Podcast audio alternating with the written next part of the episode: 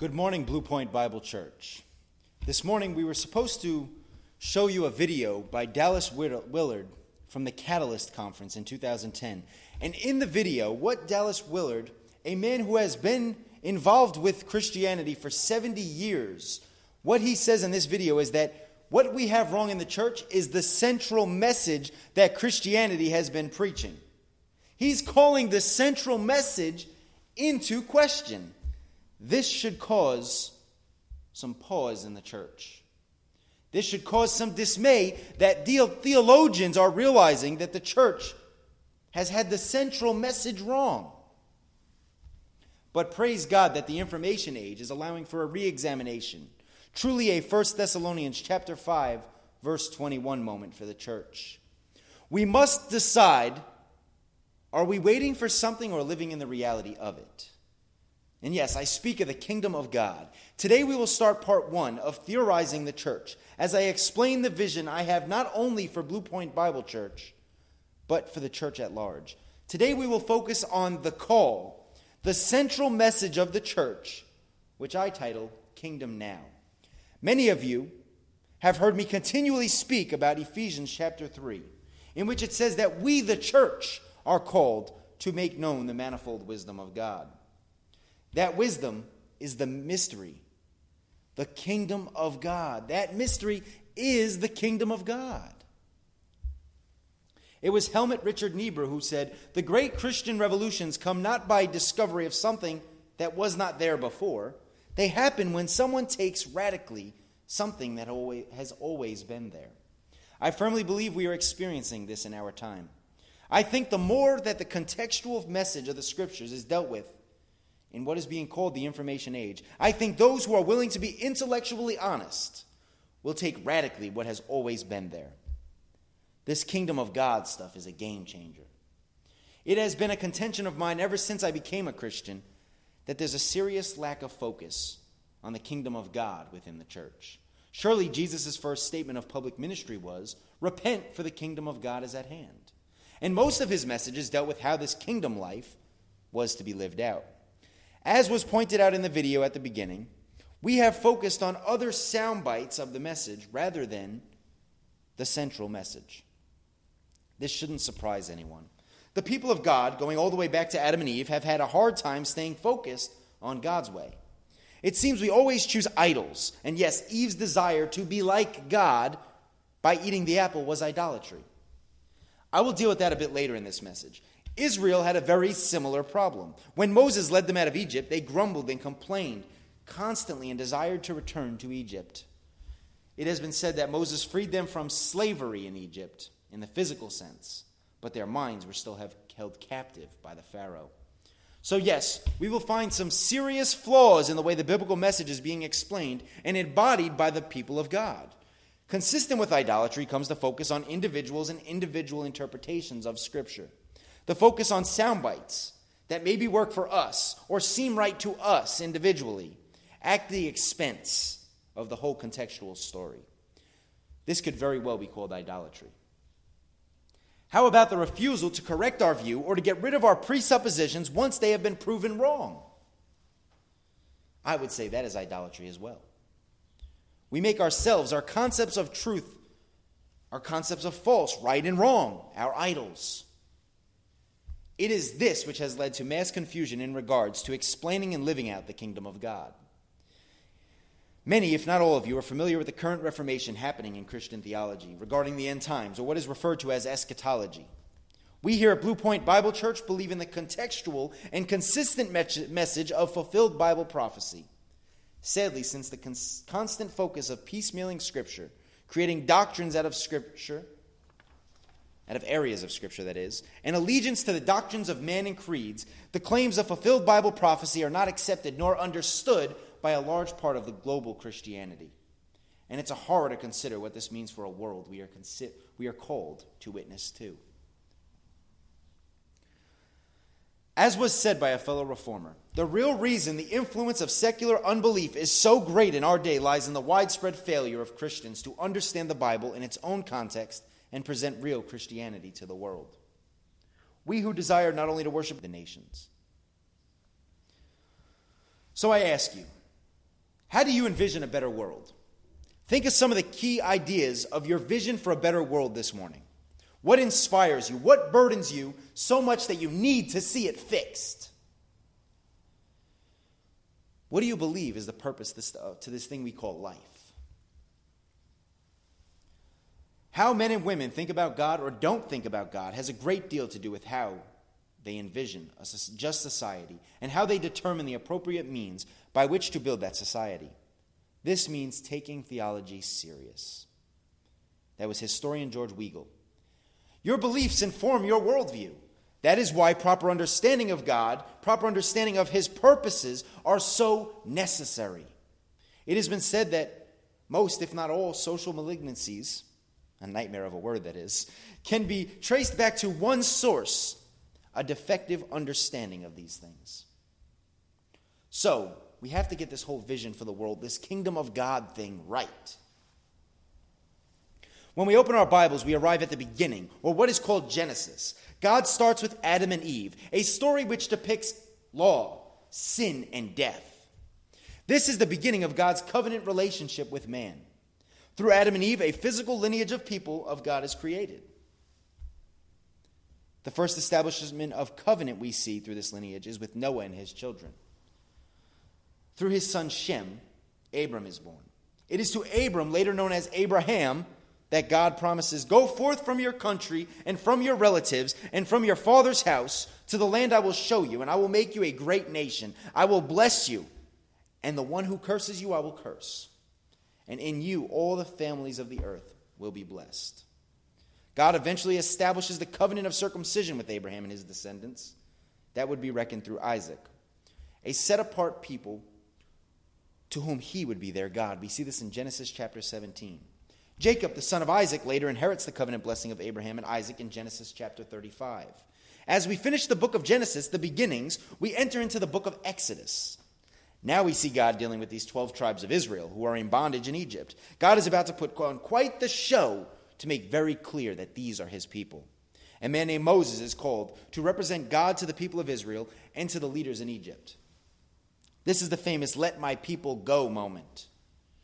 The Pharaoh refuses, and God unleashes quite the fury of plagues upon the people of Egypt. This makes it very clear that God is working on the behalf of Israel. If you will, turn with me in your Bibles to Exodus chapter 19. And I'm going to start at verse 1.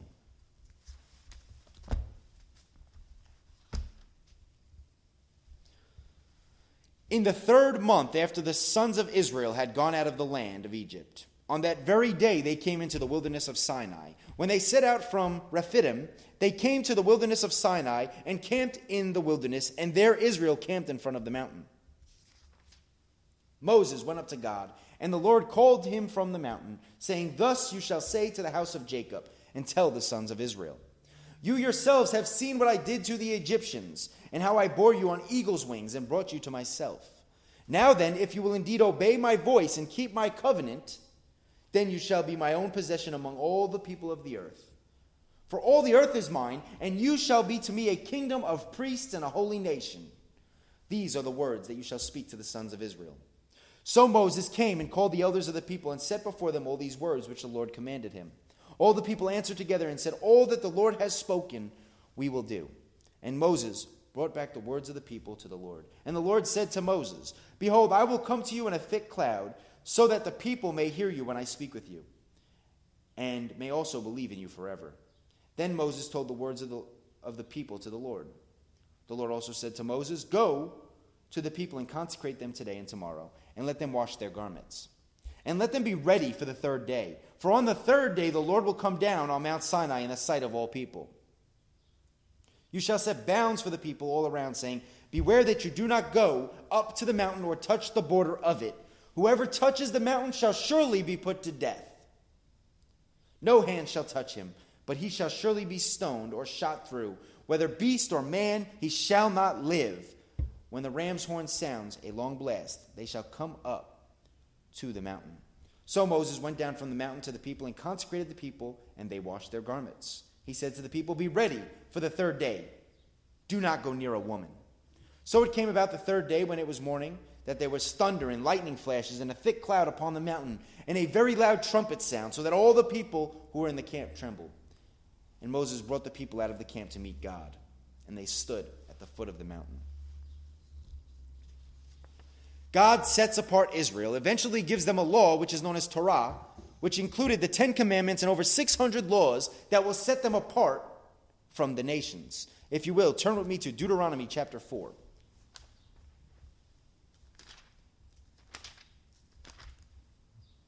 Starting at verse 1. Now, O Israel, listen to the statutes and the judgments which I am teaching you to perform, so that you may live and go out and take possession of the land which the Lord, the God of your fathers, is giving you.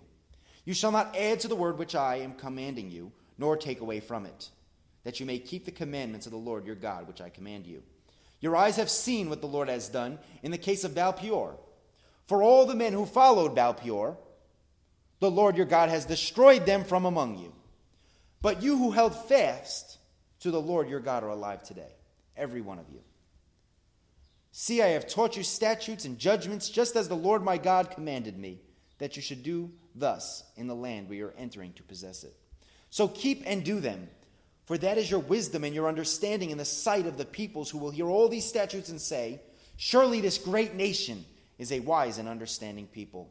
For what great nation is there that a God so near to it as is the Lord our God whenever we call on him? Or what great nation is there that has statutes and judgments as righteous as this whole law which I am setting before you today? Only give heed to yourselves and keep your soul diligently, so that you do not forget the things which your eyes have seen, and they do not depart from your heart all the days of your life, but make them known to your sons and grandsons. Remember the day you stood before the Lord your God at Horeb, when the Lord said to me, Assemble the people to me that I may let them hear my words, so that they may learn to fear me all the days they live on the earth, and that they may teach their children. To make what seems to pre- be a pretty long story, what we would call redemptive history, the people of Israel fail. They turn to idols. They eventually declare they want a man to be their king, rather than being set apart with God as their king. God very clearly tells them what will come of them Israel's unfaithfulness will lead to God's next program, so to speak grace. God will bring judgment, he declared on Israel for forsaking his covenant. But this won't be like the flood of Noah. Rather, God's Son will embody all that Israel was meant to be. Israel was known as heaven and earth, since they exhibited God's covenant before the world. But now God was going to create a new heaven and a new earth. This was the mystery of the ages that would be revealed through Jesus Christ. This is and was the kingdom of God. The story of Israel's kingdom is parallel to the story of God's kingdom. The physical kingdom was a shadow of Christ's kingdom. Israel's kingdom was formed out of the Exodus. It developed progressively as Joshua, ironically the Hebrew name for Jesus, the judges and the early kings of Israel conquered the land of Canaan. The fulfillment of God's kingdom promises to Israel came through the reign of David, who defeated all of God's enemies eloquently quoted in Beyond Creation Science. Israel's kingdom was a physical reality among the nations. The kingdom of God would go much deeper into the heart of mankind. In Isaiah chapter 9, it talks about the eternal kingdom of God that would come to us when a son is born. When John the Baptist arrived on the scene, if Israel thought the Passover was a big show concerning God's covenant, they were about to experience something much bigger. If you will, turn with me to Matthew chapter 3.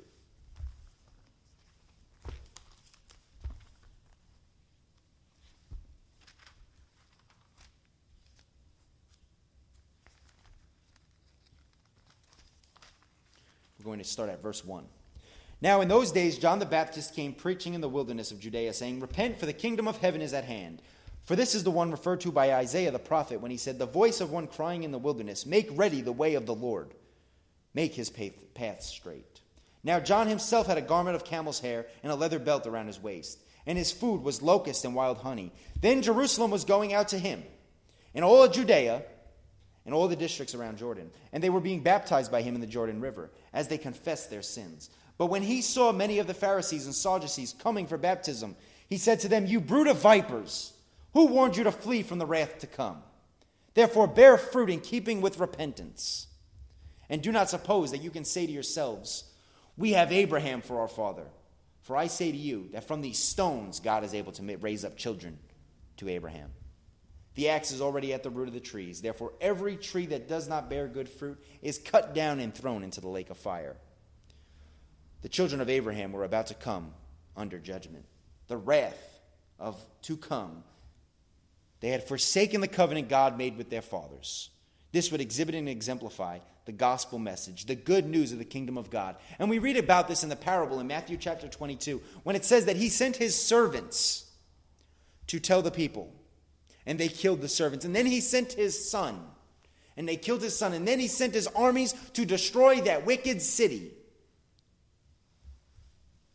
Evangelion, the Greek term for which we get evangelism, actually refers to the imperial pronouncement that an heir to the throne had been born or a battle had been won. That put quite the spin on our declaration before the world, doesn't it? She will bear a son, and you shall call his name Jesus, for he will save his people from their sins.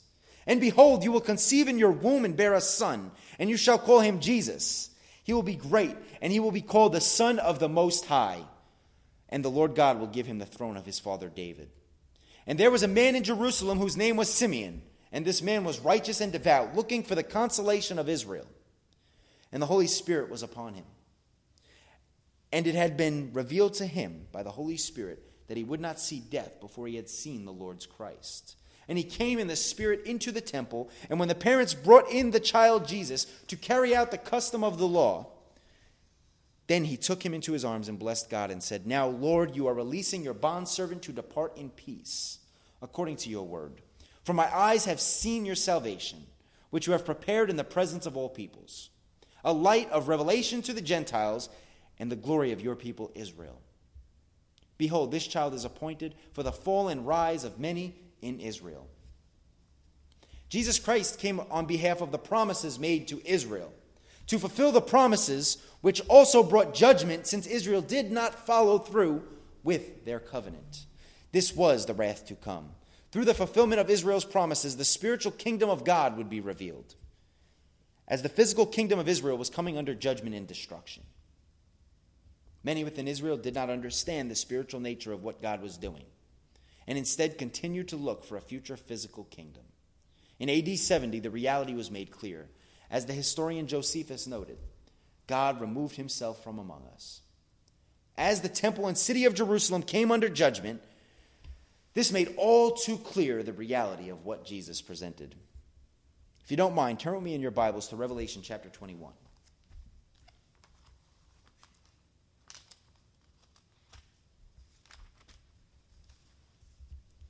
I'm going to start at verse 1 and go down to verse 8.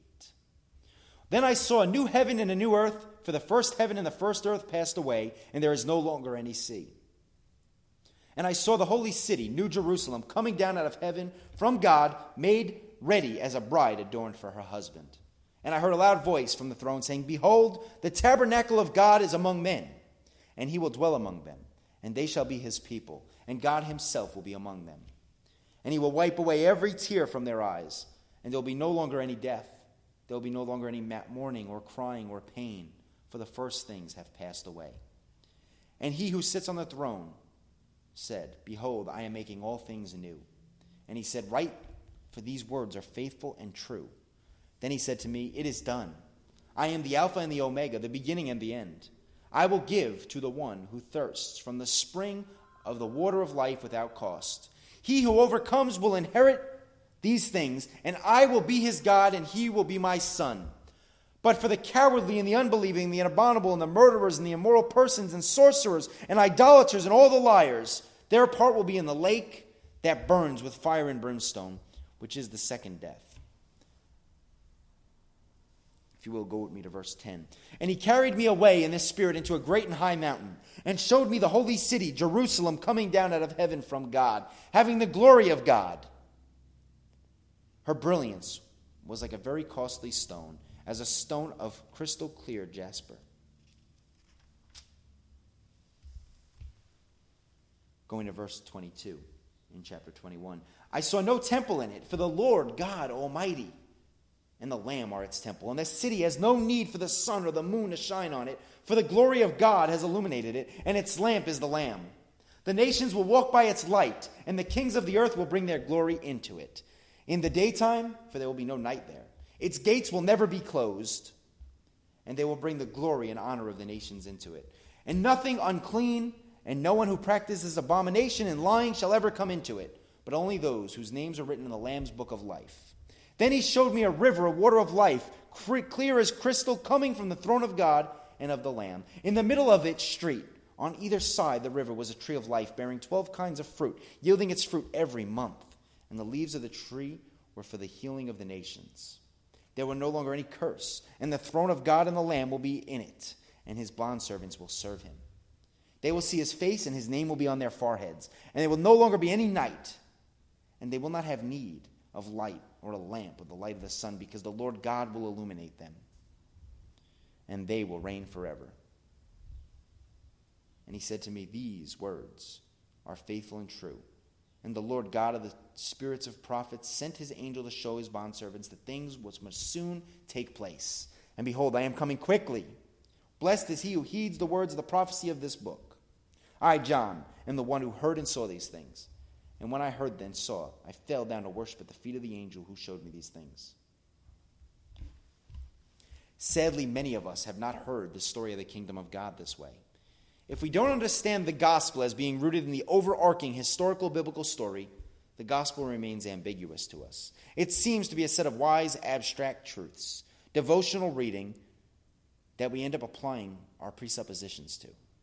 This isn't God or God's purpose that we end up loving. Rather, we end up loving our created version of who God is and what his purpose is. Most of the time, focused on ourselves. A right perception and experience of God, as well as the power and purpose of the kingdom, are vital for us to know and explain what the world is looking for. The world is looking for something else. The failure of Christians to understand covenant, how God is working in and through his people, has led to distorted theology as well as the distorted representation of what exactly Jesus came to establish. As author Tom Hollett rightly said, to understand why it was so natural for Jews and God-fearers to accept the teachings of the apostles, we need to understand what the Jews had been waiting for.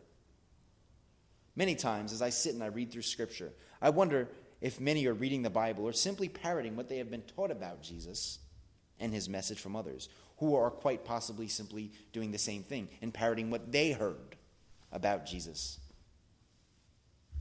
and his teachings. It seems Jesus' way of teaching and what he has taught stand in glaring contrast to what I hear coming from many pulpits. Austrian philosopher Ivan Illich once, was once asked, What is the most revolutionary way to change society? Is it violent revolution or is it gradual reform? Illich gave a careful answer Neither. If you want to change society, you must tell an alternative story. This is exactly what I see Jesus doing through, doing through the Gospels. He says things like, The thief comes to steal, kill, and destroy, but I come so that they might have life and life to the full. If you continue in my word, then you are truly the disciples of mine, and you will know the truth, and the truth will make you free. Therefore, everyone who hears these words of mine and acts on them may be compared to a wise man who builds his house on the rock. And rain fell, and the floods came, and the winds blew and slammed against that house, and yet it did not fall for it had been founded upon the rock. Everyone who hears these words of mine and does not act on them will be like a foolish man who built his house on the sand.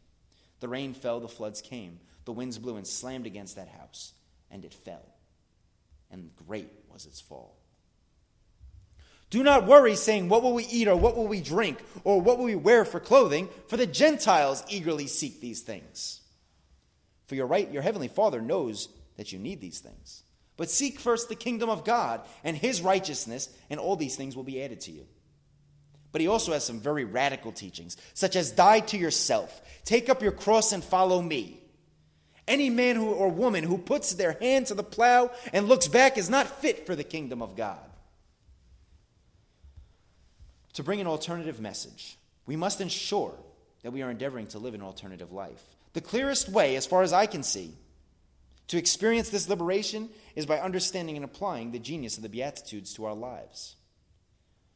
Our role as Christ followers is to utter a subversion of reality, an alternative vision of reality that says another way of life is not only possible, but is mandated, is necessary.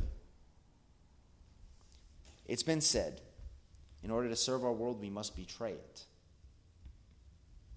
If you remember in Deuteronomy chapter 4, when God commanded his people to live in light of his covenant, he told them the nations would know them as a people of wisdom and understanding. We as Christians have been called to follow Jesus, who brought life to the full. So we are the expert life coaches. We are the life coaches. People are out there paying for life coaches. We should be telling them how to live victorious lives. We have the message that brings life to the full, or depending on what Bible you're reading, abundant life. If you don't like oppression, you need to leave Egypt. This has never been an easy task. Just look back to the Israelites as they left during Passover. They grumbled and continually longed to go back to slavery in Egypt, where at least they had the basic creature comforts. The reason we do not live in a utopian world, this is actually something I read uh, recently. I thought this was amazing. The reason we do not live in a utopian world is because God's world is designed to show the blessings and necessity of covenant with Him, faith in His promises. That's why the world isn't perfect. That's why we in Christ have the blessings, but the world has not entered into the gates. Sadly, we live in a world of Egypt dwellers, those who are at least satisfied with mediocre life. This is a form of idolatry. We are called to turn the world upside down by challenging the worldviews of the people around us and showing them life to the full. Truly embodying joy, peace, patience, self control and all those other things we so desire, yet only come by the grace of God. We are not called to beg the world to come to Christ. We are called to embody his kingdom as we live in the full reality of the kingdom now. Now we will see how God rewards the world for their idolatry. If you were to read Ezekiel chapter 14 and Isaiah 50, and you notice what happened to Old Covenant Israel. God will reward the nations in keeping with their idolatry. Whatever you want. You want creature comforts? You get creature comforts, and you will be rewarded accordingly. You want to have a life of addiction? You will be rewarded accordingly. God will reward you in what you keep as your idol. We don't, we're not begging people to come into the kingdom of God. We're telling them that this is where life is. Blue Point Bible Church, get a life. Visit us. People living in today's Western society, thought to have everything, are overindulged, overentertained, and yet are too often the most oppressed, bored, anxious generation of all time.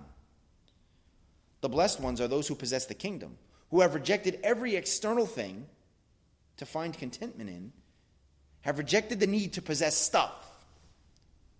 Because this is what it truly means to be poor. We all know the scripture blessed are the poor, because no longer are they slaves to anything in this world. You know, I believe God is well aware of the seemingly impossibility of his cause in this world. He compared us to seeds. He actually compared us to mustard seeds. The little rebel left inside of me appreciates this because Jewish law forbade planting mustard seeds in the garden. I can only imagine the horror on the faces of the religious leaders when Jesus said, The kingdom of God is like a mustard seed when planted Mustard seeds are oh so small, but when crushed, their potency released. They have had the potential to take over the whole garden. Yes, this kingdom of God, this pesky little weed of a mustard seed, also had healing capabilities. It was something like Vicks, where you could rub it on your chest and it would heal you. The early opponents of Christianity recognized the kingdom of God as a profane conspiracy that, just like weeds, should be exterminated. I read this story recently. I thought it was amazing. In the days before the Roman Empire, Darius, the king of the Persians, sent Alexander the Great a bag of sesame seeds as a taunt, showing the vast amount of soldiers he had. Alexander sent back a bag of single mustard seed with the message You may be many, but we are powerful. That is our call to the world. We are powerful. We need conversion in the best sense of the word. We need to be marked by people who know that another world is possible. We need a complete conversion, a renewing of the mind that believes in the kingdom of God, believes in the promises of God, and is walking in it. We need people who believe so much that another world is possible, that another world is happening, that we begin to enact it in this world. If we truly believe that the kingdom of God is the answer to the world, we must ensure that every single aspect of the way we live our lives is realigned around the person and lordship of Jesus Christ. A dynamic, vital, living reality in response to Jesus in every moment of our lives is the most fundamental truth, and we have forgotten it to our great peril. We have one life I find that this is one of my favorite ways to explain this. A lot of people have their Christian life, and then they have their, you know, real life where they go out with their friends, they do the things, you know, in their, their regular, normal life. They go to work, they have their friends, they have movie night, but then they have their church stuff over here in another life. We have one life. This dualism is an enemy of ours. One life. When you see me at the bar, you see me drinking a beer at the bar, I'm still a Christian. I'm still your pastor. We're in the world, not of the world. When I read the Gospels, I'm caught up in the fact that sinners flocked to Jesus. Some were desperate just to touch him, yet the religious people hated him. It's odd that the church has it the other way around. We have created a false set apartness between us and the world, in which we don't do the bad things, go the bad places. You know, we've all heard the quote. Yet we think that makes us Christian. Is that what Jesus did? Jesus himself embodied what we are called to do go among them, put flesh on the message, and liberate the world. Explain and exhibit the kingdom of God to the world. This kingdom message goes way beyond morality, it is worship. Worship is waking up to the message of the kingdom of God in all of our life liberating us from our self imposed idolatry, whether it is addiction, our worldview, or even our simple creature comforts. We are called to be priests to the nations, mediating the proper knowledge of God, the proper worldview, and the way to find life to the full. This requires we be in the world, not of it. We must live this, our values out in our daily life, not a dualistic life, where we have Sunday mornings and Bible study than our real life among our friends. We must truly embody the reality that we have answers for the nations concerning everything in life. Blue Point Bible Church, today it starts with you. Salvation isn't simply about changing our behavior, it's about growing more and more in the kingdom of God, being discipled, and bringing that reality to bear on all of our humanity. How you live out this out determines what you know. What message informs your worldview? Are you guilty of idolatry? In the biblical worldview, in order to truly know something, the Hebrew word yada, you actually had to come into contact with it. There was a personal involvement in order to know. It's intimacy. In order to be intimate with something, is how you would know it. You couldn't just observe it, you had to come into contact with it. There must be a mutual and personal involvement. When we deliberately turn our hearts from the love of truth and redefine it to suit ourselves, we will experience the anguish of our choices. Have you turned away from truth? You know, I really believe in the church when it's true to its identity and purpose. When it's true to its purpose, it is the most transformative force for good in our society. It must be, because when it's faithful, it is the concentrated expression of the liberating kingdom of God.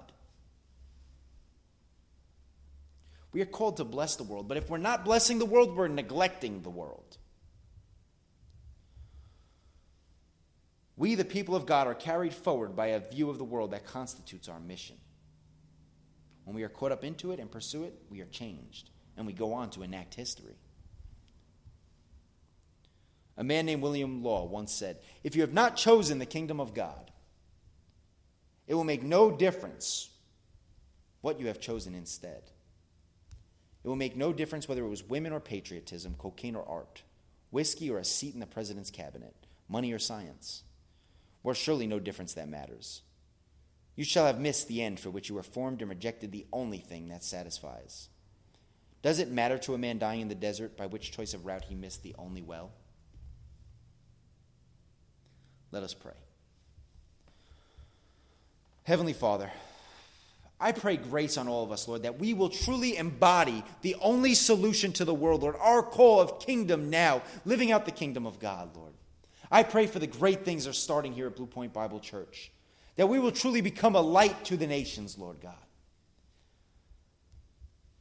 We embody the answer, that we will take that call, that we will answer it. We will not, not neglect the world, Lord, but we will bless the world with the message that we hold. I pray that we become disciples of the Lord. I lift up everybody here, Lord, the prayers that were made known, the prayers that were not made known, that we would truly bear testimony to you. I pray in the mighty name of Jesus Christ. When Moses was called to bless Israel, he said this The Lord bless you and keep you. The Lord make his face shine upon you and be gracious to you and give you peace. God bless you all.